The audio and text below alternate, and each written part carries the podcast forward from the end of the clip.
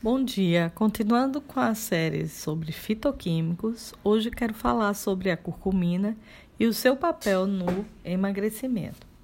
Até tempos atrás, a ingestão de gordura costumava ser interpretada como algo muito ruim.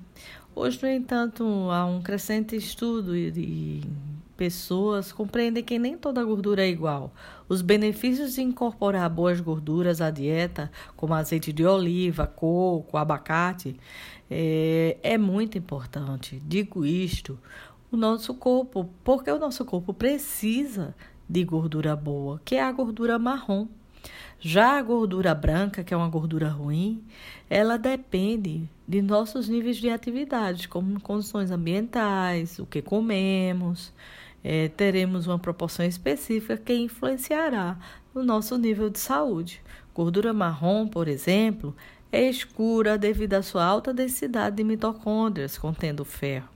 As células de gordura marrom, ao contrário das células de gordura branca, são capazes de usar quantidades significativas de energia calórica da dieta como energia térmica corporal, ou seja, o calor.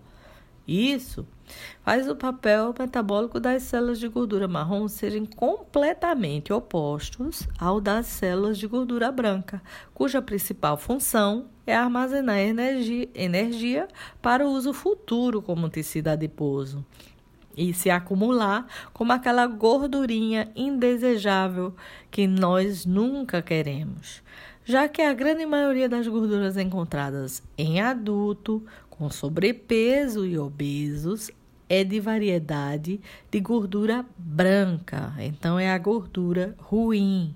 E como a gordura abdominal tem sido apontada como a maior fator de risco para ataques cardíacos, por exemplo, esta gordura precisa ser vista de maneira relevante, muito além da estatística ou da estética, a curcumina demonstra ajudar no mecanismo de redução dessa gordura branca.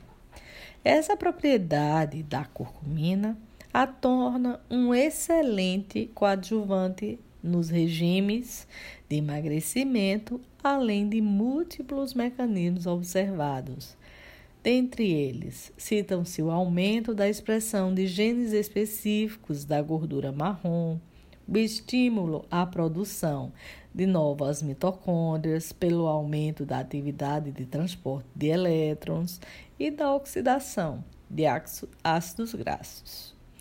O aumento dos níveis de proteína lipase, a acetilcoenzima carboxilase sensíveis a hormônios, o que aumenta a queima da gordura, o que para nós é muito bom durante o emagrecimento, chamado de lipólise, que suprime a formação de novas gorduras, que é a lipogênese. Ainda se induz a morte celular programada, chamada apoptose, nas células de gordura branca, aquela indesejável que eu falei no início desse áudio, que nós não queremos acumular. Além disso, suprime a atividade angiogênica na gordura, ou seja, formação de novos vasos sanguíneos para expansão do tecido adiposo. Aumenta a atividade da proteína quinase ativada por AMP, chamada AMPK, a qual melhora a homeostase metabólica, muitas vezes desequilibrada em indivíduos com sobrepeso e obesidade. Um mecanismo adicional forte e muito importante. Parece ocorrer atrás das propriedades redutoras da inflamação com a curcumina. Por exemplo, o bloqueio da proteína C reativa, que ela, quando está alta, é um fator de risco coronariano.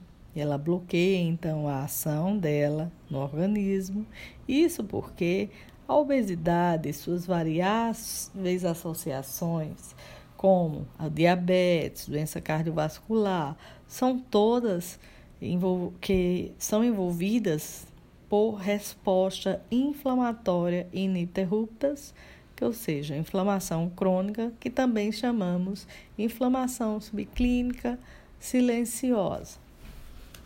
vou deixar para vocês esse áudio e amanhã estarei falando sobre condições de saúde e os benefícios da curcumina para a saúde de um modo geral. Até amanhã, forte abraço e fique em casa, saia só para realizar o estritamente necessário, lembrando que as clínicas estão podendo ser abertas e voltaram ao seu funcionamento, funcionamento normal.